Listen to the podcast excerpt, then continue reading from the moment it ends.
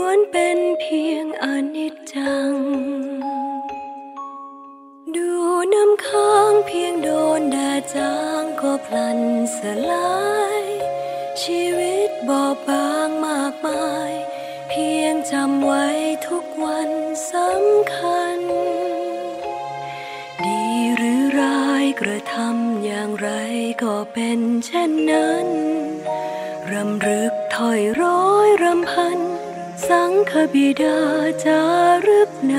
ใจ สิ้นทุกสุขที่แท้จึงได้พบผ่านสู่ทางธรรมบันดาลในชาติสุดท้ายส่งฟ้าสู่ดินแดนที่หมดของภัยสถิตไว้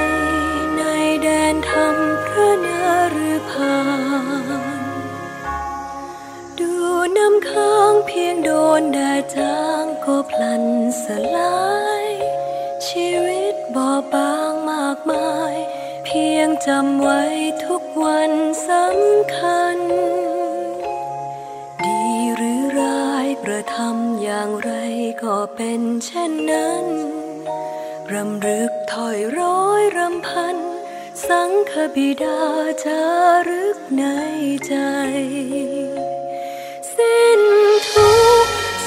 ที่แท้จึงได้พบผ่า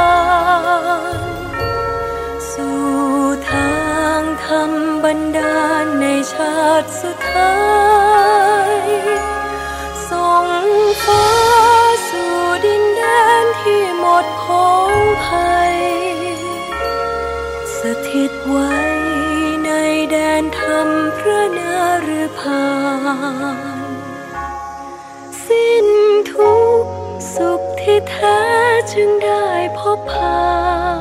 น สู่ทางธรรมบันดาลในชาติสุดท้ายส่งฟ้าสู่ดินแดนที่หมดพองภัย สถิตไว้ในแดนธรรมพระนารือพา ไว้ เพียงความดีชั่วนิดนิรันด์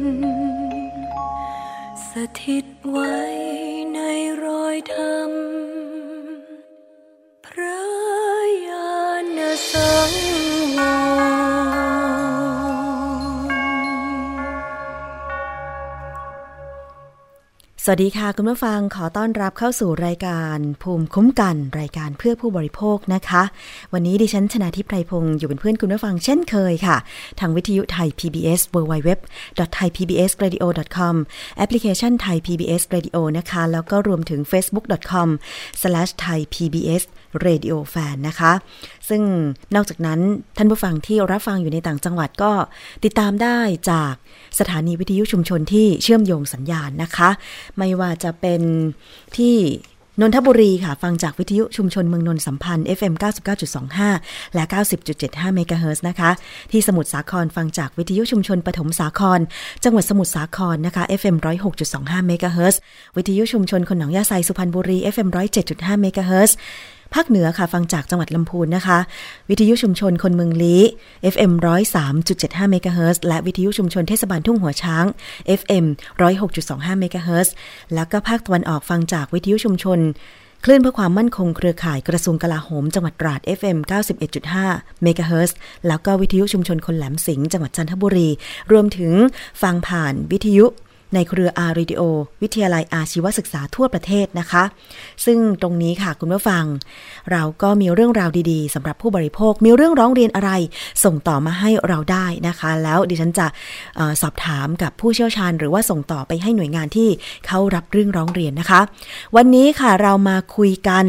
เรื่องที่ผู้บริโภคร้องเรียนไปที่มูลนิธิเพื่อผู้บริโภคมากที่สุด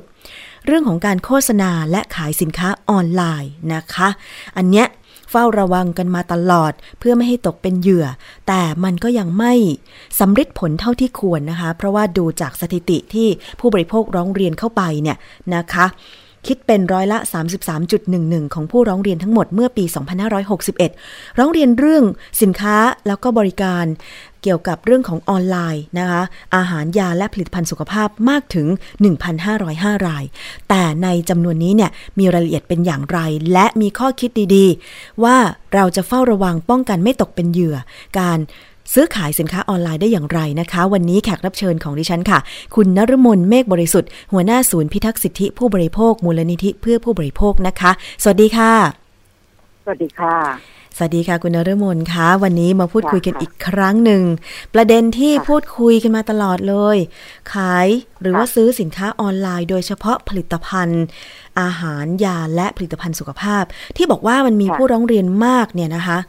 มันแยกเป็นเรื่องอะไรบ้าง แล้วก็แบบช่วยเล่าหน่อยค่ะว่า ที่ผู้บริโภคร้องเรียนเนี่ยมันมันมีปัญหาอะไรบ้างคะค่ะ ก็โฆษณาที่เป็นอันดับหนึ่งนะคะ ที่มีผู้ร้องเรียนเข้ามาถึงสามร้อยกว่ารายเนี่ยค่ะก็คือเป็นเรื่องโฆษณาที่หลอกลวงหรือเข้าขายที่เป็นเท็จอืนะคะมหมายค่ะถึงว่าเอ่อโฆษณาขาวขาวออร่านะคะเป็นพวกผลิตภัณฑ์อาหารเสริมสุขภาพนี่ก็จะประโฆษณาประมาณว่าให้ข้อความที่เป็นเท็จค่ะหรือเป็นโฆษณาที่ผิดกฎหมายนะคะอืเช่นมขาวออร่าขาวแบบเจ็ดวันพวกนี้มันเป็นอ่า ผลิตภัณฑ์โฆษณาที่ผิดกฎหมายอยู่แล้วค่ะเพราะข้อความต่างๆ เหล่านี้เนี่ยคณะกรรมการอาหารและยาเขาห้ามโฆษณาค่ะ ซึ่งหลหลังจากที่มีการเฝ้าระวังนะคะ ตอนนี้อ่าสุดท้ายผู้บริโภคที่เราทำงานเฝ้าระวัง ก็เพราะว่าเป็นโฆษณาที่เข้าขายลักษณะแบบเนี้ยค่ะถึงสามร้อยกว่ารายค่ะ แล้วก็โฆษณาส่วนใหญ่เนี่ยก็จะเป็นเรื่องของผลิตภัณฑ์เสริมสุขภาพค่ะนะคะแล้วก็อาหารเสริมนะคะ ซึ่งก็จะมีการขายแบบทางเฟซบุ๊กขายแบบ add ไลน์ค่ะอินสตาแกรมนะคะ ซึ่งอันเนี้ยมันเป็นเรื่องที่เสี่ยงมาก ค่ะ แล้วก็อ่าที่จะเป็นช่องทางอีกช่องทางหนึ่งที่ต่างจังหวัดจะพบเจอมากที่สุดก็คือเรื่องเคเบิลทีวีแล้วก็วิทยุท้องถิ่นค่ะ ค่ะ ยังไม่หมดไปนะคะขายเคเบิลกันทั้งวันขายวนกันทั้งวันนะคะของพวกนี้ค่ะ คนก็จะดูโฆษณาต่างๆ เหล่านี้ทั้งวันมากกว่ารายการทีวี หรือรายการโทรทัศน์ทั่วไปค่ะนะคะอยากดูละครแต่ดูโฆษณามากกว่าดูละครอือฮึอันนี้ก็จะเป็นอันดับต้นๆที่มีการร้องเรียนเข้ามาค่ะค่ะซึ่งแล้วก็ตอนเนี้ยคุณนฤมลเชื่อไหมว่าเรากด Facebook เช่น เราสนใจเรื่องอะไรหรือมีข้อความที่เขาซื้อโฆษณาผ่านทาง Facebook หรือว่าสื่อสังคมออนไลน์เนี่ยพอมันเด้งขึ้นมานะ พอเรากดดูครั้งเดียวนะ หลังจากนั้นเนี่ยโฆษณาสินค้าประเภทเดียวกัน ก็จะปรากฏในไทม์ไลน์ของเราตลอดเลย อย่างตอนเนี้ยใช่ค่ะคือบางครั้งนะ ดิฉันดูเอิ่มเพจ Facebook ที่เป็นอาหาร แต่ว่าเป็นการทำอาหารนะ กดแค่ครั้งเดียวค่ะคุณ หลังจากนั้นถูกใจครั้งเดียวถูกไม่ไม่คือกดดูไม่ได้ถูกใจเพจด้วยนะ หลังจากนั้นค่ะค่ะเพจลักษณะของการทำอาหารเนี่ย เรียงลำดับมาให้ดิฉันดูเลย หรือแม้แต่ตอนเนี้ยกำลังจัดรายการนะ แค่เปิด Facebook เพราะว่าของ รายการภูมิคุ้มกันของเราก็จะ Facebook Live กันด้วยใช่ไหมคะ คือดิฉันก็ต้องเช็คข้อความของคุณผู้ฟังนะคะ ปรากฏว่ากำลังเช็คข้อความแล้วก็สลับหน้าเฟซบุ๊กไปมาเนี่ยนะคะ ก็มีสินค้าประเภทเสื้อผ้า ซึ่งจำได้ว่าดิฉันกดนานมากแล้ว แต่ไม่แน่ใจเหมือนกันว่าสื่อเหล่านี้เนี่ยมันมีการซื้อแอดหรือว่าซื้อโฆษณาหรือเปล่านะคะ คุณนฤมลมันทำให้เราค่ะเห็นได้ง่าย ๆเลย ค่ะ ก็สังเกตเฟซบุ๊กของเราค่ะปัจจุบันเนี่ย ถ้าเราใช้คำว่าสาธารณะค่ะหรือว่าเพื่อนของเราเห็นเนี่ยนะคะ มันก็จะมีโฆษณาแทรกอยู่ อย่างเช่นหกเพจที่เป็นของเพื่อนเราค่ะแต่จะมีหนึ่งเพจที่เป็นเพจโฆษณาเข้ามาแทรกเอาไว้ค่ะนะคะลองลองนับนับๆดูนะคะของดิฉันเนี่ยหกเพจอือฮึที่เหลือก็จะเป็นเพจโฆษณาค่ะซึ่งไม่รู้มาจากไหนค่ะนะคะหรือบางทีก็จะถามน้องๆที่ทำงานว่า เอ๊ะพี่ไม่เคยไปกดไลค์กดแชร์อันนี้ทำไมมันถึงไม่อยู่ในเพจพี่อ่าฮะในเฟซบุ๊กพี่ได้อะไรค่ะทำนองเนี้ยนะคะค่ะ ซึ่งเราก็จะพบว่าโฆษณาต่างๆ เราเนี่ยมันมันกลับมาอยู่กับ Facebook ของเราโดยอัตโนมัติ เมื่อไหร่ไม่ทราบนะคะค่ะซึ่งมันก็ชี้ให้เห็นเรื่องของการทำธุรกิจออนไลน์ค่ะว่าปัจจุบันมันแพร่หลายกันมาก แล้วก็การที่อ่าขายสินค้าหรือการโฆษณาต่าง ๆ เหล่านี้จึงเป็นที่นิยมว่าคนก็ซื้อความสะดวกสบายอือฮึค่ะ ที่จะเข้าไปซื้อออนไลน์มากกว่านะคะ โอนเงินปุ๊บ ก็ได้สินค้ามา แต่บางคนโอนไปแล้วสินค้าที่ส่งมามันก็ไม่ใช่สินค้าที่เราต้องการ ค่ะพอจะติดต่อกลับไปเนี่ย เริ่มเฟซไม่ได้ คุยกันไม่ได้ค่ะนะคะคนคนขายก็หายไปนะคะ อ่า หรือว่าคนซื้ออ่าลองติดต่อเข้าไปใหม่ ที่ไม่ใช่เฟซบุ๊กเรา หรือไม่ใช่เบอร์เราเนี่ยค่ะเราก็เช็คได้ว่ามันยังสามารถติดต่อได้อยู่อืมค่ะมันก็จะเป็นอย่างเงี้ยไปเรื่อยค่ะๆนะคะซึ่งตรงนี้ก็เป็นอัก็จะเจอปัญหา ปัญหาที่ผู้บริโภคร้องเรียนไปที่มูลนิธิเพื่อผู้บริโภค อยากช่วยเล่ากรณี ยกตัวอย่างสักกรณีหนึ่งไหมคะ คือมันมีอะไรแปลกใหม่ไหมที่เกี่ยวกับการหลอกลวงขายสินค้าออนไลน์ในปัจจุบันเนี่ยค่ะ ค่ะ ก็มีซื้อเสื้อผ้าอือฮึนะคะหรือว่าซื้อสินค้าต่างๆที่ออนไลน์ค่ะอย่างเช่นในรูปอะเสื้อผ้าเนี่ยรีวิวออกมาเนี่ยดูดีเลยค่ะแต่พอซื้อมาแล้วเนี่ยมันย้วยใส่ไม่ได้ค่ะหรือว่าคนละคนละสี รูปแบบคล้ายกันในอ่าภาพที่โฆษณาอย่างหนึ่งค่ะแต่พอเราซื้อจริง ๆ มาอีกอย่างหนึ่งพอเราจะส่งเสื้อผ้ากลับคืนไป เพราะว่าการซื้อสินค้าออนไลน์แบบนี้เนี่ยมันเป็นเรื่องตลาดขายตลาดแบบตรงค่ะนะคะซึ่งผู้ประกอบธุรกิจก็ต้องมีจดทะเบียน แต่ปัจจุบันเราพบว่า Facebook หรือโซเชียลมีเดียพวกเนี้ยมันไม่ได้ถูกจดทะเบียน อืมค่ะค่ะ ซึ่งก็หาตัวตนคนเปิด Facebook ค่อนข้างยาก เนื่องจากบางทีมันเป็น Facebook ปลอม หรือค่ะบางคนก็ถูกแฮ็ก Facebook ไปขอยืมตังค์คนนู้นคนนี้นะคะใช่แล้วพอโทรกลับไปเช็คว่า เอ้ยทำไมต้องยืมตังค์ผ่าน Facebook เพื่อนคนนั้นก็บอกว่าอ๋อเขาไม่เคยยืมตังค์ผ่าน Facebook อยู่แล้วค่ะถ้าจะโทรก็โทรตรงๆยืมตังค์กันตรงๆ ก็ถึงรู้ว่าอ้าวตัวเองถูกหลอกแล้วค่ะนะคะประเด็นแบบนี้เนี่ยเราคิดว่ามันมีเยอะอยู่ค่อนข้างเยอะมากตอนนี้นะคะ แล้วสิ่งที่มันเป็นปัญหาก็คือกว่าที่จะแก้ไขปัญหาได้เนี่ยเงินมันหายไปหมดแล้วค่ะนะคะ ก็คือโอนเงินไปแล้ว หรือว่าซื้อเสื้อผ้าที่ย้วยไปแล้วเนี่ยกว่าจะติดต่อคืนเงินได้หรือคืนสตังค์กันได้นี่มันช่างนานแสนนานนะคะค่ะแต่ตอนที่จะซื้อเนี่ยง่ายมากเลย โอนเงินวันนี้พรุ่งนี้ได้ของค่ะ จะพูดแบบนี้ แต่เวลาคืนตังค์เนี่ยนะคะ แจ้งคืนสตังค์ไปแล้วเนี่ย เดือนหนึ่งสองเดือนก็ยังไม่ได้รับเงินคืนอ่าฮะบางคนใช้เวลาถึงสามเดือนใช่นะเงินแค่ไม่กี่ร้อยบาท ตอนซื้อต้องโอนไปก่อน100ว่าบาท ตอนซื้อต้องโอนอ่าไปก่อน แต่ตอนส่งสินค้าคืน เพราะว่าสินค้าไม่มีคุณภาพหรือไม่ตรงที่เราสั่งซื้อ กว่าจะได้เงินคืนใช้เวลา2-3เดือน ดิฉันเคยเป็นนะประสบการณ์ตรง คืออันเนี้ยก็ซื้อกับรายใหญ่ที่เป็นการขายออนไลน์แหละว่าอย่างนั้นเถอะนะคะ เป็นเว็บเลย ปรากฏว่ามันเป็นสินค้าที่ชำรุดเสียหายคุณนรมน สั่งซื้อค่ะที่ใส่ท้ายเอ่อ รถจักรยานยนต์ เป็นที่เก็บของท้ายรถจักรยานยนต์ ปรากฏว่าลดราคาครึ่งหนึ่งนะคะ เราก็สั่งซื้อไปปรากฏว่าส่งของมา ปกติเจ้าเนี้ยเขาบอกว่าเขาจะไม่ให้เช็คสินค้าตอนที่เอ่อผู้ขนส่งส่งมาให้เราใช่ไหมคะ คือจ่ายเงินปลายทางก็จริงอะ่ะ แต่คือพอของมาถึงเราปุ๊บ เราต้องเซ็นรับแล้วก็จ่ายเงินไป เราถึงมาเปิดสินค้าภายหลังนะคุณนรมน ปรากฏว่าพอดีฉันเปิดดูเนี่ยโอ้ย มันเป็นกล่องเก็บของที่แตกด้านใต้อะค่ะ พอเป็นแบบนี้ปุ๊บ เราก็เลยโทรติดต่อไปที่เว็บไซต์ ผู้ขายสินค้าเลยว่าจะทำยังไง เขาก็บอกขั้นตอนโน่นนี่นั่นใช่ไหมคะ แล้วก็ปรากฏว่าค่ะกว่าจะคืนได้นะ ต้องเอาไปคืนที่ร้านสะดวกซื้อ ซึ่งอันเนี้ยมันสะดวกจริงอะค่ะ แต่ว่าใช้ระยะเวลาสองเดือน กว่าเขาจะคืนเงิน ซึ่ง ตอนที่เขาบอกว่าคืนเงินให้เรานะคุณนรมนเขาขอหมายเลขบัญชีเราไป เราก็ให้ไปกรอกทางออนไลน์ปุ๊บใช่ไหมคะ แต่ปรากฏว่าค่ะอืมสองเดือนก็แล้วยังไม่คืนเงิน ปรากฏว่า พอโทรไปอีกเขาบอกว่า อ๋อ ตอนนี้เราเอ่อคืนเป็นคูปองค่ะ ดิฉันก็ถามว่าทำไมคุณไม่บอกตั้งแต่แรก ว่าคุณคืนเงินให้ฉันเป็นคูปอง แล้วก็เข้าไปในเขาเรียกว่าอะไร wallet อะไรของเราอะค่ะ นั่นแหละค่ะปรากฏว่าสองเดือนกว่ากว่าจะได้เงินคืน อืม อันเนี้ยอยากจะแชร์ให้ฟังว่า ตอนจ่ายจ่ายง่าย แต่ตอนขอคืนแล้วก็คืนสินค้าที่ชำรุดไปเนี่ยยากมากค่ะ คุณนรมนคุณผู้ฟังค่ะ ค่ะ ก็เป็นประเด็นที่เป็นสังคมแล้วก็โลกโซเชียลกันอยู่ตอนนี้นะคะค่ะคิดว่ายุค 4G ตอนนี้มันควรจะสะดวกสบาย แต่สิ่งที่ซื้อขายออนไลน์ตอนนี้มันไม่ได้สะดวกสบายอย่างที่คิดอ่าบางกติกาของ Facebook เนี่ย มีเงื่อนไขนะคะ คุณต้องรับผิดชอบ ถ้าเกิดสินค้าเสียหาย คุณต้องรับผิดชอบค่าคืนเองค่ะอันเนี้ย ผู้บริโภคก็ควรต้องตรวจสอบเงื่อนไขการคืนสินค้า หรือระบบการคืนชำระเงินให้เรียบร้อยนะคะ เราควรสนับสนุนผู้ประกอบการที่ตรงไปตรงมาค่ะนะคะยิ่งถ้าเราไปสนับสนุนผู้ประกอบการที่ไม่ตรงไปตรงมา แล้วมีเงื่อนไขโดยที่เราไม่ได้อ่าน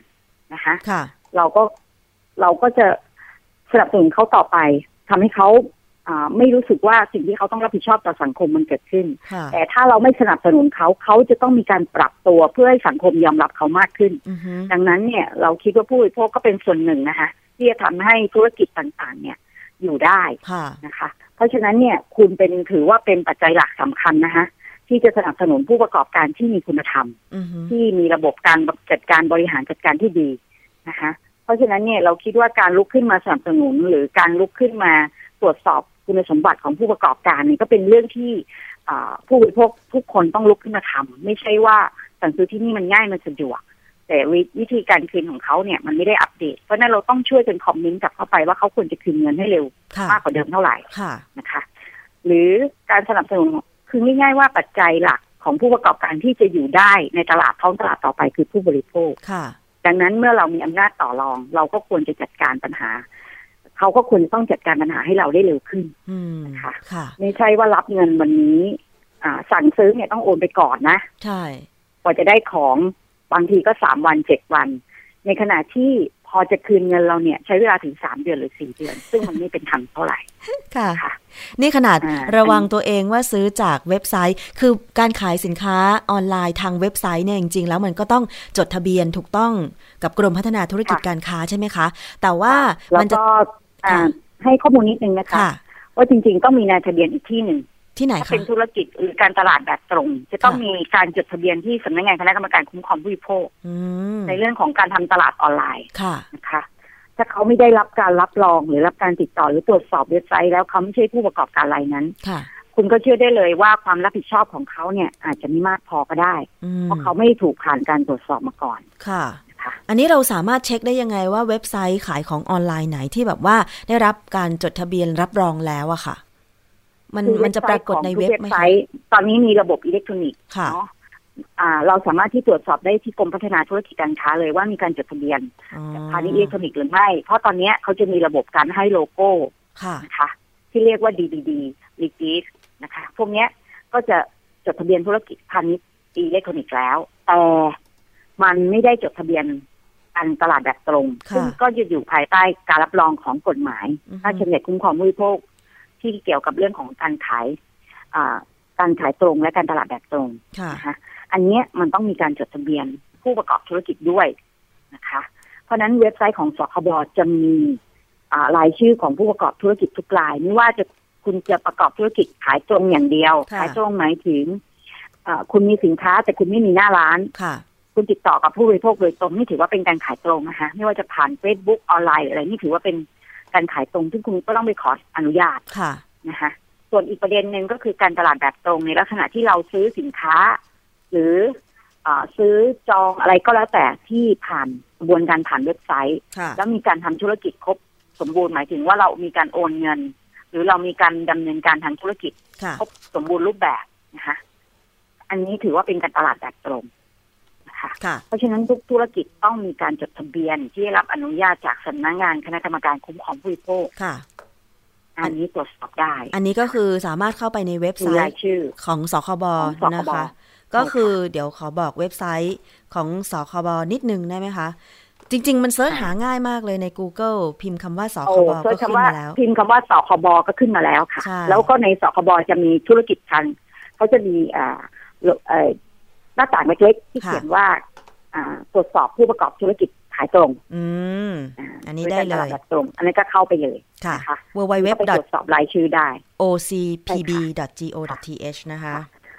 เพราะเราอ่าเพราะเราได้รับทราบว่าอ่าคนที่จะซื้อสินค้าเนี่ย บางทีเขาเข้าไปธุรกิจหนึ่งเนี่ยเขาก็จะซื้อกับธุรกิจนั้น อืมในหลาย ๆ ครั้งค่ะอไม่ได้หมายถึงว่าเขาซื้อเสื้อกับอ่า ผู้ผู้ประกอบการรายหนึ่งหรือเขาจะซื้อเสื้อกับอีกผู้ประกอบการอีกรายหนึ่งค่ะซึ่งส่วนใหญ่เนี่ยผู้บริโภคเมื่อเจอธุรกิจที่เขาถูกใจ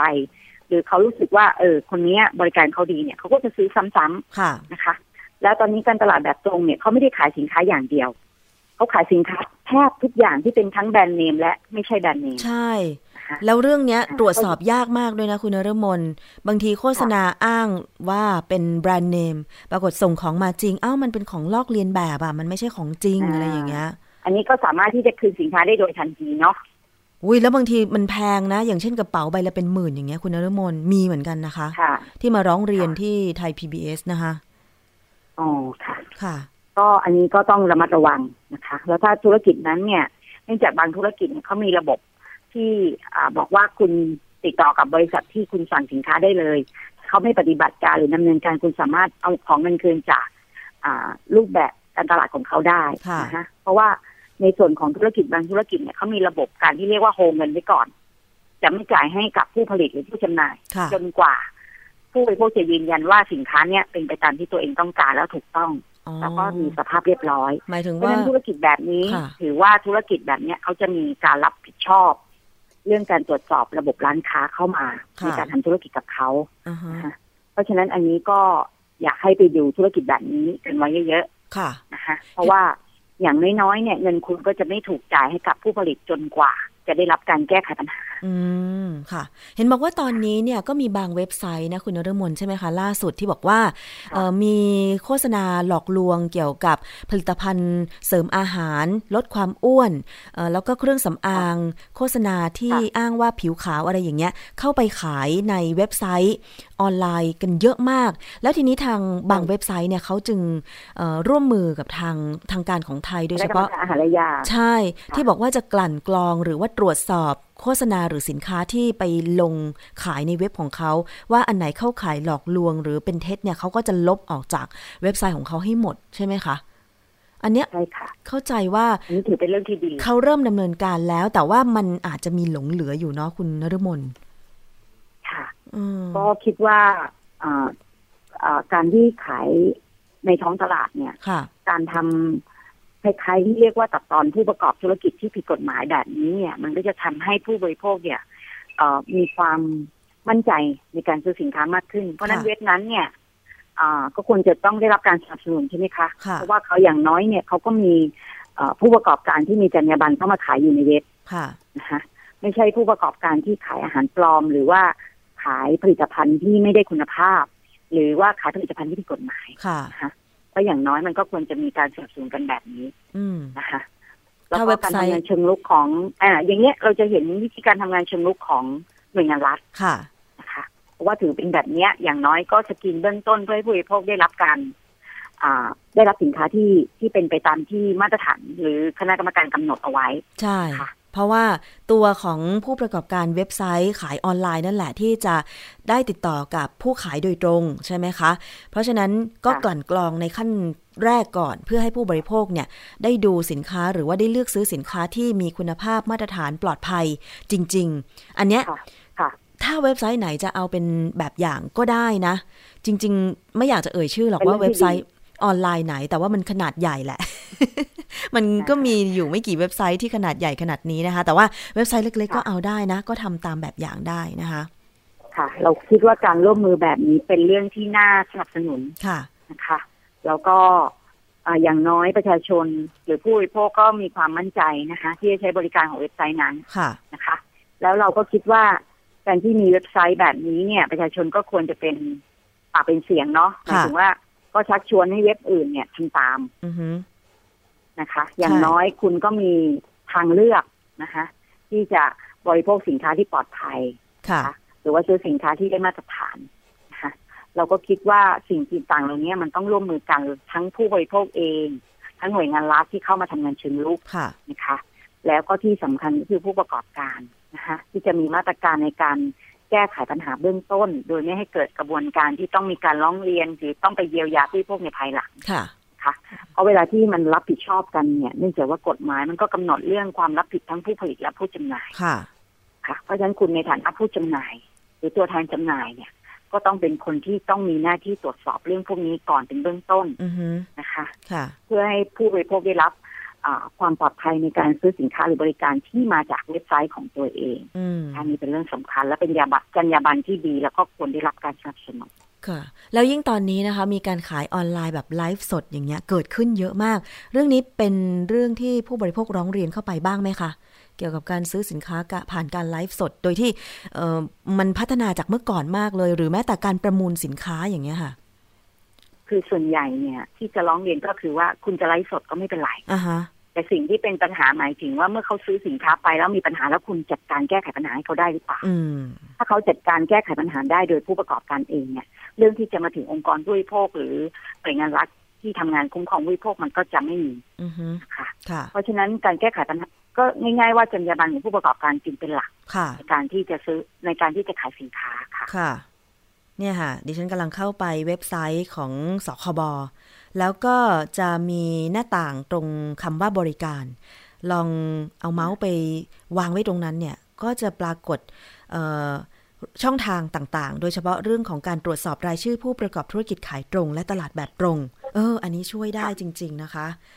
เออค่ะเนี่ยค่ะนะคะอแล้ย่าวงเราน้อยก็จะหาข้อมูลผู้ประกอบการได้ค่ะ แล้วก็กรอกกรอกเอ่อรายชื่อ ไม่ว่าจะเป็นค่ะเว็บไซต์ขายตรงหรือว่าผู้ที่ทำการค้าออนไลน์เข้าไปตรงนั้น คือถ้าเป็นผู้ที่ประกอบเออธุรกิจแล้วก็จดทะเบียนจริงๆเนี่ยก็จะปรากฏชื่อขึ้นมาใช่ไหมคะใช่ค่ะ อืม ค่ะ เอาละค่ะ นี่คือเรื่องที่ร้องเรียนเข้าไปที่มูลนิธิเพื่อผู้บริโภค ท้ายนี้อยากจะฝากอะไรเพื่อผู้บริโภคในการป้องกันเฝ้าระวัง ไม่ให้ตกเป็นเหยื่ออีก บางคนนะ อย่างดิฉันเนี่ย พอซื้อครั้งแรกสินค้าชำรุดส่งคืนกว่าจะได้เงินคืน2อสเดือนใช่ไหมคะ พอซื้อครั้งที่สองสินค้าแบบเดิมแต่ว่าเป็นคนละยี่ห้อกับเจ้าเดิมด้วยนะ แต่ปรากฏว่าตอนนี้เนี่ย พอเขามาส่งนะ คือแต่มันคนละยี่ห้อ แต่ว่า ผู้ขนส่งส่งมาเนี่ยนะคะ พอรับปุ๊บดิฉันต้องบอกกับเขาเลยนะคะว่า ดิฉันขอแกะสินค้าเขาเขาบอกแกะไม่ได้บอก ดิฉันต้องขอแกะเลย เพราะว่าถ้าคุณไม่ให้ดิฉันแกะดิฉันไม่เซ็นรับแล้วก็ไม่จ่ายเงิน เพราะมีประสบการณ์ว่าซื้อครั้งแรกแล้วสินค้าชำรุดนะคะดิฉันก็บอกกับเขาไปว่า ถ้าของดิฉันไม่ชำรุดเสียหายตรงความต้องการ ดิฉันจ่ายเงินสดให้คุณทันที สุดท้ายเขายอมนะคุณนฤมลเขายอมให้ดิฉันเช็คสินค้าก่อน แล้วค่อยเซ็นชื่อรับค่ะอย่างเงี้ยค่ะ อันเนี้ยจริง ๆ มันอ่ามัมันก็สามารถทำได้ใช่ไหมทำได้ค่ะค่ะทำได้ ไม่ได้มีกติกานะคะ เพราะค่ะในเว็บไซต์ก็ไม่ได้เขียนว่า คุณจ่ายเงินสดเนี่ย คุณคุณไม่สามารถจะตรวจสอบอ่าอ่าสินค้าได้ก่อน โดยปกติเนี่ย ถ้าส่งถึงมือผู้รับโดยตรงเนี่ย ก็ควรจะต้องมีการตรวจสอบสินค้าได้ก่อนเลยอืมถ้าไม่มีก็สามารถที่จะส่งคืนสินค้าไปได้โดยทันทีด้วย มันไม่จำเป็นจะต้องไปร้านสะดวกซื้ออีกรอบหนึ่งค่ะเพื่อให้เขาเสียเป็นภาระค่าใช้จ่าย คือเขาบอกว่ามันแยกกันนะคะ คือคนขายก็ขายมา คนรับส่งเขาก็รับส่ง แล้วเขาก็บอกว่าถึงสินค้าจะชำรุดอะไรเนี่ย เขาก็บอกว่าเขาจะไม่รับไปคืนให้ เพราะว่ามันคนละส่วน ดิฉันก็บอกไม่เป็นไรค่ะก็คือถ้าสินค้าชำรุดจริง ดิฉันก็ไม่จ่ายตังค์แล้วดิฉันจะคืนสินค้าเอง ดิฉันบอกอย่างนี้อ่าก็ดีค่ะ เพราะว่าเราก็ลุกขึ้นมารักษาสิทธิ์ได้นะคะเพราะว่ากติกาพวกนี้มันไม่ได้มีค่ะในเงื่อนไขค่ะค่ะ เพราะฉะนั้นเนี่ย เราก็ไม่จำเป็นจะต้องอ่าไปอ่าฟัง ฟังจากผู้ส่งมากนักเพราะผู้ส่งเขาก็อยากสะดวกนะคะใช่แค่ว่าฉันมาส่งอย่างเดียวก็จะรับเงินกลับไปเลย ซึ่งมันก็ไม่ใช่อือฮึค่ะ เราก็มีสิทธิ์ปฏิเสธได้ถ้าสินค้าที่เรารับมันไม่ได้เป็นไปตามนั้น มันก็เป็นเป็นเป็นเป็นเรื่องที่ดีด้วยเพราะหนึ่งอย่างน้อยก็ชี้ให้เห็นได้ว่าสินค้าที่คุณส่งมาไม่ใช่สินค้าที่ฉันสั่งนะคะหรือสินค้าไม่ได้คุณภาพค่ะเพราะฉะนั้นเนี่ย เราไม่จำเป็นจะต้องไปลงบันทึกประจำวัน แค่เราไม่จ่ายเงิน ก็ชัดเจนแล้วนะคะ ว่ามันไม่ได้คุณภาพค่ะ หรือจะฝากหนังสือกลับไปจากทางนั้นเลยก็ได้ว่าถ่ายรูปอ่าส่งกลับไปให้กับผู้ประกอบการดูเลยก็ได้ว่าสินค้าที่คุณส่งมาไม่ได้คุณภาพค่ะค่ะหรือมีความชำรุดบกพร่องอย่างไรอือฮึนะคะเพราะมันจะได้ไม่ต้องไปตรวจหา ตรวจสอบกันว่าอ่าสินค้าที่มันชำรุดมันเกิดจากใครค่ะ เพราะเห็นว่าชำรุดแล้วเนี่ยก็ปฏิเสธกันได้เลยใช่อันนี้ค่ะก็เป็นเรื่องที่ดีค่ะ ขอบคุณมากเลยค่ะ คุณนรมนคะที่วันนี้มาพูดคุยเรื่องของการร้องเรียน โฆษณาและขายสินค้าออนไลน์นะคะ เราจะได้เฝ้าระมัดระวังกันนะคะ วันนี้ขอบพระคุณมากค่ะ ค่ะค่ะยินดีค่ะ สวัสดีค่ะ สวัสดีค่ะ เอาละค่ะคุณผู้ฟัง ถ้ามีประเด็นอะไรจะส่งต่อมาให้รายการภูมิคุ้มกัน เพื่อนำมาเสนอก็ยินดีเป็นอย่างยิ่งเลยทีเดียวนะคะ ช่วงนี้ไปติดตามคิดก่อนเชื่อ กับดรแก้วกังสดานอัมภัยนักพิษวิทยากันเลยค่ะ วันนี้นำเรื่องของกาแฟมาฝากกันอีกครั้งหนึ่งหลายท่านสงสัยวันก่อนดูไม่ทันอะไรอย่างเงี้ยนะคะ เรื่องของกาแฟหมักอ้าเป็นอย่างไร ไปติดตามกันค่ะ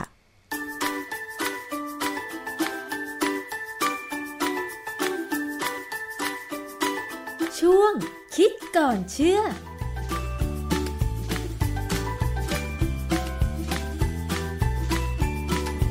สำหรับเรื่องของกาแฟนะคะ จริงๆแล้วหลายคนก็บอกว่าก็ยังชอบอยู่ แล้วก็เวลามีกาแฟชนิดใหม่ ๆ ขึ้นมา ก็ยังที่จะ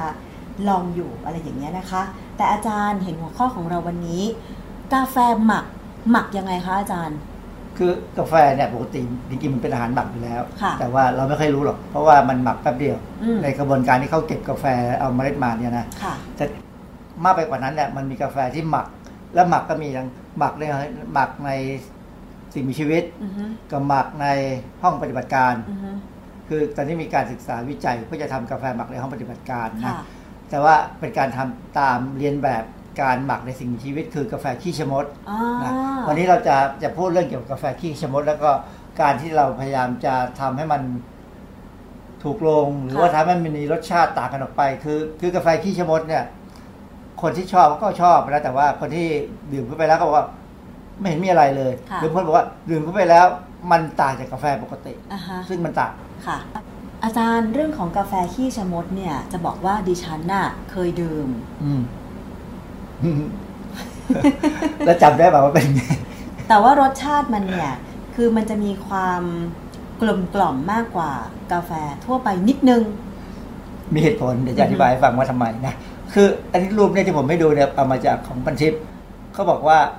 กาแฟเนี่ยเขามีเขาเขามีชาร์ตที่สวยดิบอกว่ากระบวนการที่กว่าที่กาแฟจะมาเป็นถึงผู้บริโภคเนี่ยมันต้องทำนู่นทำนี่ต้องเก็บเม็ดกาแฟเข้ามาต้องมาคัดแบะมาต้องลอกเปลือกมามาทำอะไรต่ออะไรนะ คือโดยหลักการเนี่ยเขาบอกว่ากาแฟเนี่ยผลิตมันมีวิธีหนึ่งเขาเรียกว่า wet process ค่ะก็มันมี dry กับ wet แต่แต่ว่าอันที่เป็น wet เนี่ยเป็นอันที่คนเนี่ยคนนิยมกันมากกว่าค่ะจะปอกเปลือกใช้น้ำสะอาดเป็นตัวหล่อลื่นเพื่อไม่ให้เกิดการหมัก อันนี้ผมก็ไม่เข้าใจว่ามันจะไม่เกิดการหมักได้ไง เพราะว่าเวลามันชื้นเนี่ยมันก็ต้องมีแบคทีเรียขึ้นอยู่แล้วค่ะในการหมักเนี่ยแต่เขาก็จะมีบอกกำจัดเมือกคุ้มเมล็ดออกไป แล้วก็หมักในธรรมชาติอันหนึ่งก็อีกแบบหนึ่งไม่ให้หมักอะเขาใช้ด่างเออเป ลือกกาแฟมันคงค่อนข้างแข็งนะไอตัวบางส่วนก่อนที่จะถึงเมล็ดมันอะค่ะเขาก็ใช้ด่างโซเดียมไฮดรอกไซด์หรือโซดาไฟเนี่ยช่วยในการปอกเปลือกได้ อันนี้การหมักคงไม่ค่อยเกิดเท่าไหร่เพราะว่าอืมด่างพวกนี้มันแรงค่ะนะแล้วก็ไปทำให้มันแห้งนะเอาไปตากแดดคือมีส่วนมีในในในชาร์ตจะมีอันนี้เขาบอกว่า การเขาเรียกกาแฟกะลา การสีกะลาเป็นสารเป็นสารกาแฟ ผมก็งงว่าไอ้กาแฟกะลาหรือกะลามันคืออะไรก็เลยไป หาคำอธิบายคำว่ากะลาคืออะไรเออไปดูข้อมูลของเว็บหนึ่งนะ Food Network Solution เขาบอกว่ากาแฟกะลาหมายถึงเมล็ดกาแฟแห้ง ที่ได้จากผลกาแฟสุกที่เอาส่วนของผนัง ผลชั้นนอก หรือเปลือกชั้นนอก และผนังชั้นกลางหรือเนื้อออก แต่ยังคงมีผนังชั้นในคือเปลือกมันเยอะเหลือเกินค่ะหลายชั้นหลายชั้ชั้นนนอกชั้นกลางชั้นในเออเขาบอกไอ้ชั้นในนี่คือเอนโดคาร์บอะเขาบอกเอนโดคาร์บเนี่ยพอจะเข้าใจมันเป็นค่ะภาษาทางทางชิทางไอ้พฤกษศาสตร์ค่ะนะแล้วเขาก็เรียกตัวเนี้ยเขาเรียกเป็นภาษาธรรมดาว่ากะลาอืมก็ก็มีรูปให้ดู รูปนี้ก็ไปได้มาจากเว็บหนึ่งเออมันมันมีเนื้อเยอะนะ ผมก็ดูแต่เนื้อนี่เขาลอกทิ้งไม่ได้มีใช้ทำประโยชน์อะไร แต่ความจริงเนี่ยเออ มันน่าจะมีอะไรที่มีประโยชน์แล้วล่ะ ผมมองดูลักษณะเนื้อมัน มันดูน่าจะกินได้นะ ดูดูฉ่ำดีจังเลยค่ะแต่ตัวเมล็ดที่ก็ได้นี่เสร็จแล้วก็มาเป็นตัวนี้นะก็เราก็ได้เออฝรั่งใช้คำว่า coffee bean ค่ะจริงๆมันก็คือเมล็ดนะฮะนะคราวนี้เราจะคุยถึงเรื่องกาแฟขี้ชะมดก่อนนะอืมเอ่อภาษาอินโดนีเซียเนี่ยผมก็ลองเข้าไปให้อากูก็อ่านให้ฟังดิ Google เขาเขาอ่านว่าโกปิลวก ค่ะคืออ่านภาษามาเลยเป็นเสียงว่าเราโกปิลวกนะคือเขียนง่ายๆโกปิลูวักอะไรเงี้ยนะโกปิลูวักก็เออคนอินโดนีเซียเขาบอกกาแฟเนี่ยเกิดที่บ้านเขาอือฮึกาแฟคิชมดเนี่ยนะก็เอออ้างก็อ้างไปเพราะว่าผมก็ไม่ได้กินแล้วผมก็ไม่สนใจหรอกแต่ว่าจะอ้างก็อ้างไปไม่ว่ากันเขาบอกเป็นกาแฟที่ได้จากการที่ขมดเนี่ยมันคงเข้าไปแอบกินผลกาแฟในสวนค่ะกาแฟที่อินโดนีเซียใช่แล้วสัตว์พวกเนี้ยเวลากินอะไรเนี่ยเขาจะเลือกอ่าฮะเลือกที่มัน กำลังดีอ่าฮะก็เหมือนกับมะม่วงผมเนี่ย เวลาออกกำลังดีกำลังเตรียมจะสุกเนี่ยกระรอกมันจะมาเจาะ เจาะแล้วพอยังไม่สุกดีมันก็ไปอือฮึแล้วก็กลับมาเวลาสุกดีๆก็จะมาเจาะต่อค่ะนะก็สัตว์จะมีสัญชาตญาณนะอันนี้คนคนพอพอมันกินกาแฟแล้ว มันก็ถ่ายออกมาเป็นขี้ขี้มันก็จะเป็นเมล็ดกาแฟที่ย่อยไม่ได้เนี่ยเกาะกันเป็นก้อนเลยเป็นก้อนเลยเออซึ่งผมเข้าใจว่าไอ้คนขายกาแฟนี่ คนคนทำไร่กาแฟนี่คงเสียดายอือฮึเลยเอามาล้างค่ะ ล้างเสร็จก็เลยเอามาตากคั่วตากใหม่แล้วคั่วเลยอ่าแต่แรกคงไม่บอกใครหรอก ค่ะ แต่ปรากฏอาจจะเป็นว่า คนบอกเอ๊ะทำไมกาแฟนี่มันอร่อยกว่าปกติ อืมชอบปกติเขาบอกอ๋ออาจจะเป็นเพราะอย่างนี้ คือแสดงว่าคนที่เป็นชาวสวนกาแฟเนี่ยมีความเป็นนักวิทยาศาสตร์อือฮึ ข้างสังเกตนะก็เลยกลายเป็นกาแฟขี้ชะมดขึ้นมามั้งแต่แต่ตอนที่ดิฉันไปดื่มนะคะ ที่บนดอยเลยนะ แถวจังหวัดเชียงรายเขาทำเองหรือเขาซื้อมา เขาทำเอง ก็ให้เขาเลี้ยงชะมด ใช่ใช่เขาทำเองอืมนะคะ ซึ่งมีปริมาณที่ไม่มากอะตอนนั้นจำได้ว่าแก้วเล็กๆนะคะ แก้วกาแฟที่อาจารย์ดื่มเป็นประจำเนี่ยฮะก็แก้วละ 300 บาท แต่ว่ากาแฟขี้ชะมดเนี่ยเขาบอกว่าเวลาดื่มเนี่ยจะต้องไม่ผสมอะไรเลยใช่ยกเว้นว่าน้ำตาลนิดหน่อยอืมแล้วมันจะได้ความหอม แล้วฟองของกาแฟมันก็จะแบบไม่รู้สิอาจารย์ คือดิฉันก็ลองดื่มจากที่ไม่เคยดื่มกาแฟร้อน วันนั้นพอได้ดื่มกาแฟขี้ชะมดเนี่ย อืมมันก็มีความความหอมกว่าปกตินิดนึงคือ แล้วก็แบบเวลาเป็นข้นๆนัวๆเวลาคือขี้ชะมดเนี่ยมันกินกาแฟกินผลกาแฟเข้าไปเนี่ยมันต้องการเนื้อเพื่อเป็นประโยชน์กับร่างกายมันค่ะ แต่ตัวเมล็ดเนี่ยมันก็เหมือนเราอะเรากินก็เมต้ล็องดอะไรขับถ่ายออกมาก็ออกมา แต่ว่าในระหว่างที่มันอยู่ในกระในทางเดินอาหารเนี่ยน้ำย่อยมันเข้าไปปรับเปลี่ยนในบางอย่างอ่าฮะ ในเมล็ดเหมือนนะเมล็ดกาแฟนั้นบ่มอยู่ในท้องของชะมด เอาเอาง่ายๆ พูดก่อนถึงสไลด์ที่จะพูดเลยครับ คือ คาเฟอีนจะต่ำลงอ๋อและคาเฟอีนเนี่ยเป็นตัวขมค่ะ เพราะฉะนั้นคนที่ดื่มกาแฟขี้ชะมดจะมีความรู้สึกว่ามันไม่ค่อยขมอืมแล้วมันไม่ค่อยไซท้องคือ คือกาแฟโดยธรรมชาติในคาเฟอีนมันมีน้ำย่อยในกระเพาะอาหารถ้าเราดื่มแบบพังว่างนะอือฮึแต่พอคาเฟอีนน้อยลงมันก็ไม่ไซท้องคือไซท้องหมายความว่าเกิดอาการน้ำย่อยออกมาแล้วกัดท้องอืมนะ คนก็เลยว่าเออมันดูดี แต่ความจริงแล้วผมว่าดื่มกาแฟแล้วไม่ได้คาเฟอีนจะดื่มไปทำไมไม่รู้แต่เพราะฉะนั้นผมก็เลยไม่รู้สึกตื่นเต้นแต่ว่ามีคนมาพูดประชวชักชวนมันก็ว่า ถ้าดื่มฟรีผมดื่มแหละอืมเพราะว่าถ้าไม่ฟรีเนี่ยมันไหลก็ตังค์มันแพงอะค่ะนะเอ่อเพราะฉะนั้นไอ้ไอ้กาแฟขี้ชะมดเนี่ยมันก็มาจากการที่กาแฟที่เมล็ดเนี่ยถูกหมักในนะท้องของชะมแล้ดวก็ออกมาค่ะ แล้วเดี๋ยวเราจะมาดูต่อไปว่า มนุษย์เราก็ไม่ได้อยู่แค่กาแฟขี้ชะมดหรอกอ่าฮะเดี๋ยวมันจะมีกาแฟขี้คนมีจะขให้นาดนั้นเลยเหรอคะครับ มีอันนี้เรามาดูที่งานวิจัยที่ตีพิมพ์นะฮะ มันเป็นงานวิจัยเมื่อปี 2010 2004หรือวันสี่นะค่ะมันสี่เอ่อเขาเขาจะดูว่ากาแฟขี้ชะมดของอินโดนีเซีย กับกาแฟขี้ชะมดของเอธิโอเปีย มันต่างกันตรงไหนบ้างอ้าวมันขนาดนั้นคือชะมดนี่มันมีอยู่หลายประเทศนะค่ะไม่ใช่มีเฉพาะทางเอเชียที่แอฟริกาก็มีค่ะ เอ่อเขาดูว่าเขาเขาก็พบว่าการเปลี่ยนแปลงทางกายภาพของกาแฟขี้ชะมดเนี่ยคือ ตัวเมล็ดตัวเม็ดมันเนี่ยจะสีแดงจัดค่ะสีแดงคือแล้วมีความเข้มของสีจะสูงขึ้นด้วยนะก็สีนี่ก็คงจะเปลี่ยนแปลงไปเพราะระหว่างที่มันอยู่ในลำไส้ค่ะเมื่อใช้กล้องจุลทรรศน์อิเล็กตรอนส่องอยู่ที่ผิวเมล็ดกาแฟเนี่ยเพราะว่าเกิดรูเล็ก ๆ เพราะว่ารูนี่มันคงมาจากการที่น้ำย่อยเนี่ยเข้าไปเจาะเจาะไอ้ตัวกะลาอ่าเข้าไปค่ะ เอ่อเปลือกมันถึงไม่ได้แข็งเปราะแต่มันก็แข็งแต่มันจะเปราะแล้วเพราะว่ามันมีน้ำย่อยไปช่วยทำให้เพราะฉะนั้นเวลาเอามาคั่วเนี่ยเอามาบดจะคงง่ายขึ้นค่ะอันนี้เป็นรูปกาแฟไอ้ขี้ชะมด คือกาแฟมันจะออกเป็นก้อนอย่างนี้เป็นก้อนจริงๆอย่างนี้ค่ะนะฮะ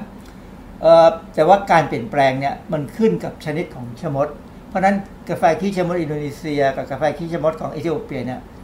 มันต่างกันอือฮึเหตุที่มันต่างกันเพราะชะมดมันคนละคนละก็มัน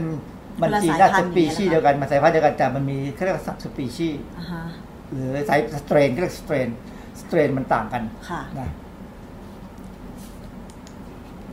อันนี้เป็นรูป อันนี้กาแฟขี้ชะมดอินโดนีอินโดนีเซีย นี่กาแฟขี้ชะมดสองสายพันธุ์ของเอธิโอเปียค่ะเออกาแฟขี้ชะมดนี่ ราคา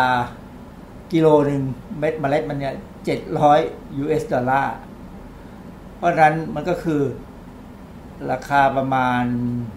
สองหมื่นกว่าบาทสองหมื่นกว่าบาทค่ะกินกาแฟสองหมื่นกว่าบาทอ่าฮะเอาเถอะมีสตังค์พอก็เอาเถอะตรงเพิ่มอย่างที่บอกกันว่า ถ้าดื่มกาแฟพวกนี้คาเฟอีนต่ำลง และสารอะไรบางอย่างจะเปลี่ยนไปกลิ่นสีบางอย่างจะเพิ่มขึ้นหรือมีงานวิจัยอันหนึ่งให้ดูคือคือมันก็มีนักวิจัยที่เขาพยายามจะทำกาแฟที่มีรสชาติเพิ่มขึ้นนะมีการเรียนแบบกันแบบเพราะเรารู้ว่ากาแฟขี้ชะมดเนี่ยหมักใน ในในท้องตัวของชะมดในตัวท้องชะมดค่ะก็จะต้องมีการทำวิธีหมักนอกท้องชะมดแหละนะอือฮึคือคือกาแฟขี้ชะมดเนี่ยมีการถูกโจมตีอือฮึว่าเป็นการทารุณสัตว์บังคับให้ชะมดกิน เอามันมาใส่ในกรงแล้วให้มันกินแต่กาแฟอือฮึแล้วมันจะขาดสารอาหารอื่นไหมเพราะชะมดไม่ได้กินกาแฟอย่างเดียวค่ะมันก็คำว่ามันคงลำบากใจเหมือนกันนะต้องกินแต่อะไรก็ไม่รู้ คือแรก ๆ คงชอบค่ะหลังๆคง ฉันเบื่อแล้ว เออมันคงเบื่อเหมือนกันฉันะอยาครักบกินผลไม้ชนิดอื่นบ้าง ใช่ เอออยากกินอะไรหลายอย่าง มีความหลากหลายบ้าง นี่ค่ะเพราะฉะนั้นก็เลยถูกโจมตีว่าทารุณสัตว์ ทารุณกรรมสัตว์ ก็นักวิจัยในวิสัชอาหารก็คงพยายามจะทำเพื่อจะได้ไม่ต้องไปให้สัตว์ทรมานค่ะเอออันนี้อันหนึ่งเขาเริ่มทำนี่ในอันนี้ปี 2018 ที่เพิ่งตีพิมพ์เป็นอุดมเนี่ยเขาเขาจะลองหมักด้วยยีสต์อือฮึนะ เขามีใช้ยีสต์สามสายพันธุ์ คืออันสายพันธุ์หนึ่งเนี่ยเป็นยีสต์ที่เขาเรียก Saccharomyces cerevisiae cerevisiae เนี่ยเป็นตัวบอกว่าเป็นนี่หมักไวน์ค่ะแล้วก็มีตัวที่สองที่เป็นยีสต์เหมือนกันเรียกว่า Candida Candida เนี่ยตระกูลเนี่ยไอ้กลุ่มเนี่ยจริงๆแล้วมันทำให้เกิดโรคในคนอ้าวเหรอคะ แต่ว่าสายพันธุ์ที่เขามาใช้เนี่ยไม่ใช่ อันนี้มันเป็นสายพัธุ์เชื้อชนิดหนึ่งเป็นเชื้อ มัน Candida เนี่ยดูคล้ายราค่ะแต่เป็นยีสต์ตัวหนึ่งค่ะเหมือนกันนะ อีกตัวหนึ่งชื่อ Toru Torulasporaนะไอ้สายไอ้กลุ่มนี้ก็ใช้หมักไว้ได้เหมือนกัน ซึ่งผมไม่เคยรู้อะผมไม่รู้จากเปเปอร์เนี่ยว่าเออเขาหมักไว้ได้เหมือนกัน คือยีสต์แต่ละตัวเนี่ยหรือว่าหรือแม้กระทั่งปลาอะไรก็ตามเนี่ย ถ้ามันต่างสายพันธุ์กันเนี่ย รสชาติกลิ่นอะไรที่ได้ออกมามันต่างกันอ๋อนะมันต่างกันมากค่ะเพราะฉะนั้นเอ่อแหล่งหมักไวน์แต่ละแห่งเนี่ยเขาจะมีเชื้อของเขาโดยเฉพาะค่ะที่ว่าจะไม่เปลี่ยนค่ะนะ มันมันก็เหมือนนมเปรี้ยวเหมือนกันอ่าฮะนมเปรี้ยวเนี่ยก็จะมีLactobacillus สายพันธุ์ต่างๆ ซึ่งค่ะจะให้กลิ่นรสที่ไม่เหมือนกัน หรือให้ถ้าถ้าจะทำเป็นถ้าเป็นโยเกิร์ตค่ะก็จะมี texture มีลักษณะสัมผัสที่ต่างกันอืมนะเขาก็พบว่าถ้าเอาเมล็ดกาแฟเนี่ยมาหมักด้วยไอ้เจ้ายีสต์สามตัวเนี่ยแน่ๆที่ที่ได้ก็คือเกิด citric acid และกับ malic acid มากขึ้นอือฮึ malic acid เนี่ยมันเป็นกรดที่ทำให้แอปเปิลเขียวค่ะเปรี้ยว อ๋อ มันอยู่ในแอปเปิลเขียวอยู่แล้วเออนะคะอยู่ในแอปเปิลเขียวค่ะมันมันเป็นกรดตัวเดียวกัน คือความจริง malic acid เนี่ยมีความสำคัญทางชีวเคมี คนที่เรียนชีวเคมีเนี่ยจะรู้จัก malic acid นะเพราะมันเป็นตัวอยู่ในวงจรการสร้างพลังงานนะค่ะ citric นี่ก็คือกรดมะนาว ซึ่งในมะนาวมีในมะขามมีอะไรพวกเนี้ยนะแต่ว่าก็มีการสังเคราะห์ขึ้นมาให้มันราคาถูกลงก็มีนะแต่ว่าเขาบอกว่าสองตัวเนี่ยมันเกิดขึ้นในในกาแฟมันทำให้กาแฟออกรสเปรี้ยวๆ ค่ะคล้ายๆกับกาแฟโบราณเราที่ผสมเมล็ดมะขามอืมลงไปด้วย คือก็การเปรี้ยวๆเนี่ยเขามีความรู้สึกว่าหลายคนก็บอกว่ามันน่าจะเป็นตัวที่ทำให้คือบางคนดื่มกาแฟแล้วท้องผูกอือฮึไอ้ไอ้เมล็ดมะขามที่ผสมลงไปเนี่ยนอกจากทำให้กาแฟที่ดูปริมาณมากขึ้นแล้วเนี่ยยังลดอาการท้องผูกได้เพราะเมล็ดมะขามส่วนใหญ่มันทำให้แข็งท้องอ๋อนะฮะค่ะเขาหมักเสร็จแล้วก็มาวิเคราะห์เพราะว่ามีสารที่ระเหยได้ในกาแฟที่เขาหมักเนี่ยอย่างน้อย 217 ชนิดนะเอ่อ ถ้าใช้หมักด้วยไอ้ Saccharomyces cerevisiae เนี่ยจะได้กลิ่นเหมือนคาราเมล ได้กาแฟหมักที่มีกลิ่นเหมือนคาราเมลก็คงหอมดีอืหอมกว่าเดิมค่ะนะหรือว่าถ้าใช้แคนดิดาจะพบกลิ่นผลไม้ของแอปเปิลกับเชอร์รี่นี่ในในกาแฟหมักค่ะซึ่งมันก็เป็นกาแฟอีกแปลกอีกแบบหนึ่งแล้วเรามีชา jasmine ค่ะอันนี้มีกาแฟแอปเปิลกาแฟเชอร์รี่อือฮึกลิ่นน่ะเป็นกลิ่นที่เกิดจากการหมักของยีสต์เพราะฉะนั้นอันนี้ก็เป็นเหมือนกับเป็นนวัตกรรมใหม่ที่ อีกสักพักหนึ่งอาจจะมีมาขาย อ๋อ ค่ะ คือว่าบางคนอาจจะชอบกาแฟขี้ชะมด แต่ราคาอาจจะสู้ไม่ไหวอืมใช่ไหมคะ ก็อาจจะมีทางเลือกอื่น กาแฟหมักนอกคือคือของนอพกวกตัวนี้สัตว์แต่ราว่าคาก็มันมีความแปลกใหม่อาจจะแพงกว่าของเก่าค่ะ แต่ก็ไม่คงไม่เท่าถึงขี้ชะมด เพราะว่าเราสามารถจะใช้ยีสต์เยอะแยะอันนี้ทำอันนี้ทำง่ายกว่าค่ะ อันนี้ผมกำลังพูดถึงกาแฟขี้คน มีด้วยเหรแต่อแต่คะไม่ได้ให้อาจารย์คนกินนะ คือการวิจัยนี่เขาทำงานวิจัยนี้ตีพิมพ์ปีปีไหนปี2019เหมือนกันทำงานวิจัยปีนี้แหละเพื่ออะไรเมื่อต้นอาจารย์ปีต้นเมื่อเมื่อ2019มันก็เดือนนี้แหละค่ะนะผมเพิ่งคนในนี้มัน คือคือชะมดทำให้กาแฟหอมได้อือฮึคนเราก็มีแบคทีเรียเยอะแยะในลำไส้อาจารย์แล้วคนเราไม่ได้กินกาแฟเป็นเมล็ดแต่เราไม่ะกินเป็นเมล็ดไงใช่เพราะฉะนั้นเขาเขาไม่ได้ใช้ให้คนกินเขาใช้อุจจาระคนไปหมัก เขามีวิธีทำจะเล่าให้ฟัง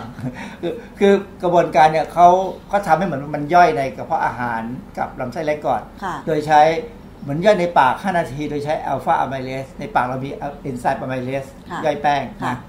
5นาที เสร็จแล้วก็เอามาย่อยสภาวะเหมือนกระเพาะอาหาร โดยใช้ pepsin pepsin นี่ก็อยู่ในกระเพาะอาหารค่ะเป็นเอนเป็นเอนไซม์ที่ใช้ย่อยโปรตีนค่ะจากนั้นในลำไส้เล็กทำสภาวะเหมือนลำไส้เล็กอีกสองชั่วโมงค่ะด้วย pancreatin pancreatin เอนไซม์เนี่ยเป็นกลุ่มของเอนไซม์หลายตัวเลยทั้งย่อยไขมันย่อยโปรตีนย่อยแป้ง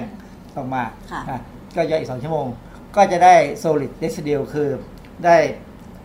ผงกาแฟที่ผ่านการย่อยเหมือนย่อยปากกระเพาะลำไส้แล้วอือฮึจากนั้นสเต็ปต่อไปที่จะย่อยคือ สภาวะเหมือนกับในลำไส้ใหญ่อ๋อซึ่งมีอุจจาระค่ะเขาก็ไปเอาอุจจาระจากผู้บริจาคที่แข็งแรงสามคนนะ ที่ไม่ใช้ยาปฏิชีวนะ มีแต่ชนีมวลกาย 21.3หมายความว่าไม่อ้วนค่ะนะคือไม่อยากให้มีไขมันมาเกี่ยวข้องอ่าฮะก็ก็เอาคงเอาอุจจาระเนี่ยไปสกัดด้วยน้ำเลยทุกอย่างไม่ได้เอาทั้งหมดมาค่ะแล้วก็ได้เป็นเอ่อสารสกัดซึ่งมีแบคทีเรียอยู่อ๋อแบคทีเรียในลำไส้ค่ะดูจริงๆหวังแบคทีเรียในลำไส้ค่ะนะก็เอามาหมักกับไอ้ solid residue ที่ได้เนี่ยนะเสร็จแล้วก็เอาเม็ดกาแฟหรืออะไรผงกาแฟกาแฟที่ได้เนี่ย เอาไปคั่วอ๋อ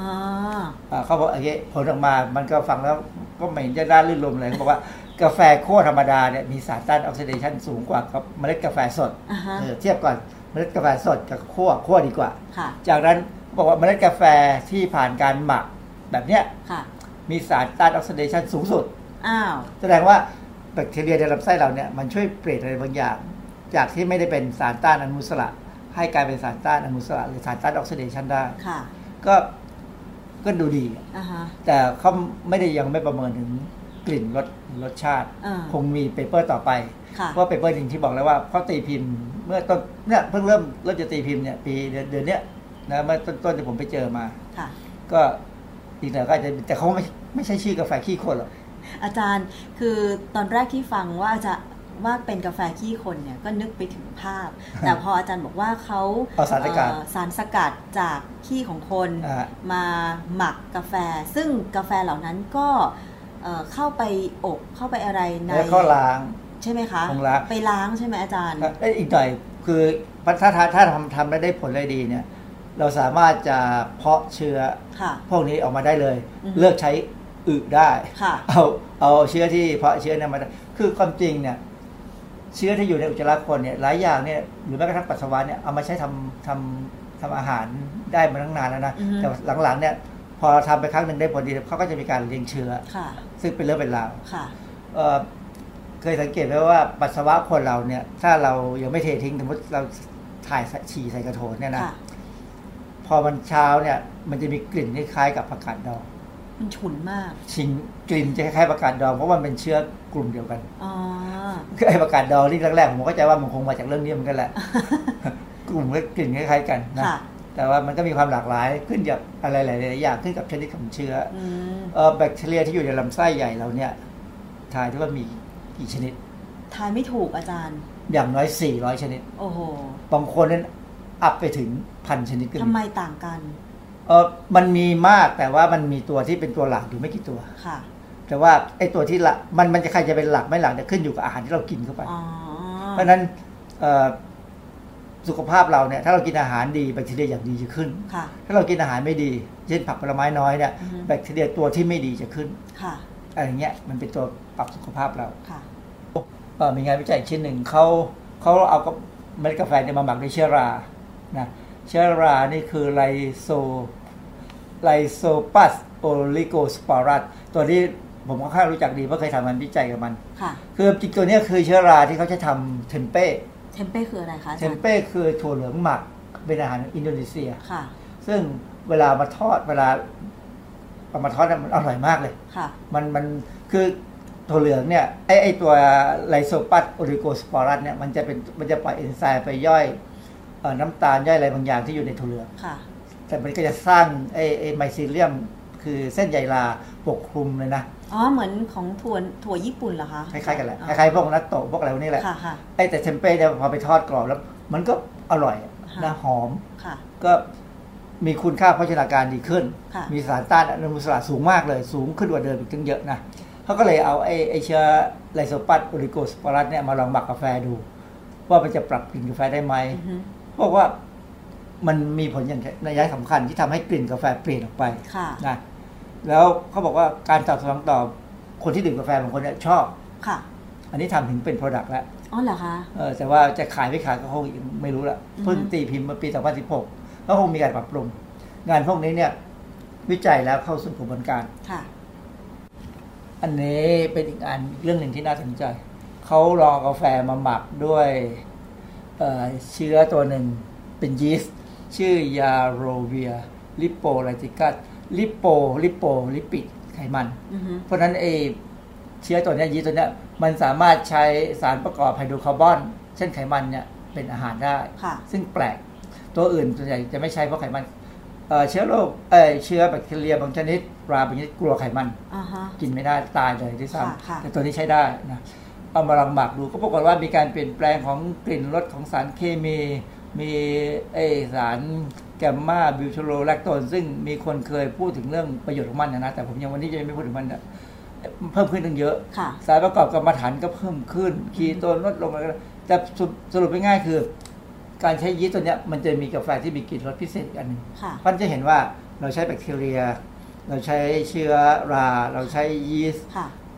อีกหน่อยใช้ไม่ใช้ละใช้แบคทีเรียจากจากคนอ่าฮะก็ คืองานวิจัยเนี่ยทางทางวิสาหการอาหารเนี่ยทำได้หลายอย่างอือฮึคงยังทำกันต่อไป คือผมเข้าใจว่าบ้านเราก็คงมีคนทำอยู่เหมือนกันนะเพียงแต่ว่ายังไม่ได้เผยแพร่ออกมาเท่าไหร่ค่ะดังนั้นเราจะหมักได้วิธีอะไร ถ้ามันออกมาแล้วดีคุณค่าโภชนาการดีขึ้น มีประโยชน์มากขึ้น มันก็น่าจะส่งเสริมไม่ทำอืมนะแต่ว่าสำหรับผมเนี่ยทรีนวันก็พอแล้ว เพราะผมดื่มกาแฟง่ายๆค่ะไม่ไม่ไม่ไม่หลงกับกลิ่นรสมากนะเพราะว่าไม่งั้นอ้วน อาจารย์แล้วทีนี้กาแฟหมักเหล่านี้เนี่ยเมื่อมีการทำวิจัย แล้วก็รวมไปถึงการต่อยอดในอนาคต สมมุติว่ามันออกมาวางขายอย่างเงี้ยมันจะมีการบอกรายละเอียดที่ชัดเจนไปไหมว่า มันจะมีการเพิ่มสารต้านอนุมูลอิสระมากขึ้นกว่ากาแฟทั่วไปเท่าไหร่ แล้วการโฆษณามันจะเป็นยังไงอย่างเงี้ยค่ะเขาเขาคงโฆษณาพวกนี้ด้วยเราจะมีมันจะมีกาแฟหลายยี่ห้อนะอย่างมดอย่างกากาแฟเอาเอาทรีนวันธรรมดาเนี่ยค่ะราคาก็ตั้งแต่หกสิบถึงเก้าสิบ ทุกวันนี้ขนาดกาแฟ3 in หมาย1ความว่าถุงหนึ่งนะ ถุงค่ะถุงหนึ่งมียี่สิบห้าซองอะไรเงี้ยอ่านะฮะแต่มีบางยี่ห้อเนี่ยขึ้นไปเกือบสองร้อยก็มี ใช่ ราคามันยังต่างกันเลย เขาเขาเป็นกาแฟที่เขามีอะไรที่พิเศษกว่าคนอื่นอือฮึซึ่งเขากล้าพูดอืมถ้าถ้าเรามีสตังค์เขาก็กล้ากล้ากินกล้าดื่มนะแต่สำหรับผมผมเฉยค่ะๆแต่คนหลายคนที่ชอบ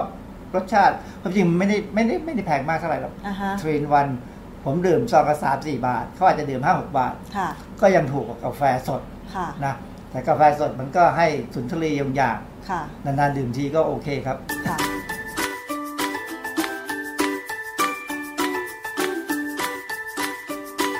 ช่วงคิดก่อนเชื่อ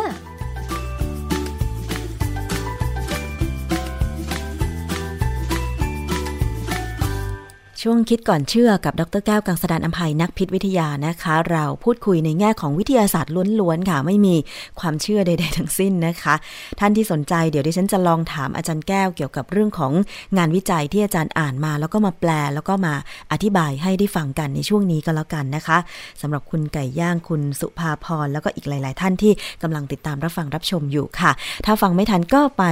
ดูย้อนหลังไปฟังย้อนหลังกันได้นะคะ เอาละค่ะวันนี้หมดเวลาแล้วขอบคุณมากเลย ดิฉันชนะทิพไพรพงศ์ต้องลาไปก่อน สวัสดีค่ะ ติดตามรับฟังรายการย้อนหลังได้ที่ เว็บไซต์และแอปพลิเคชันไทย PBS Radio ไทย PBS Radio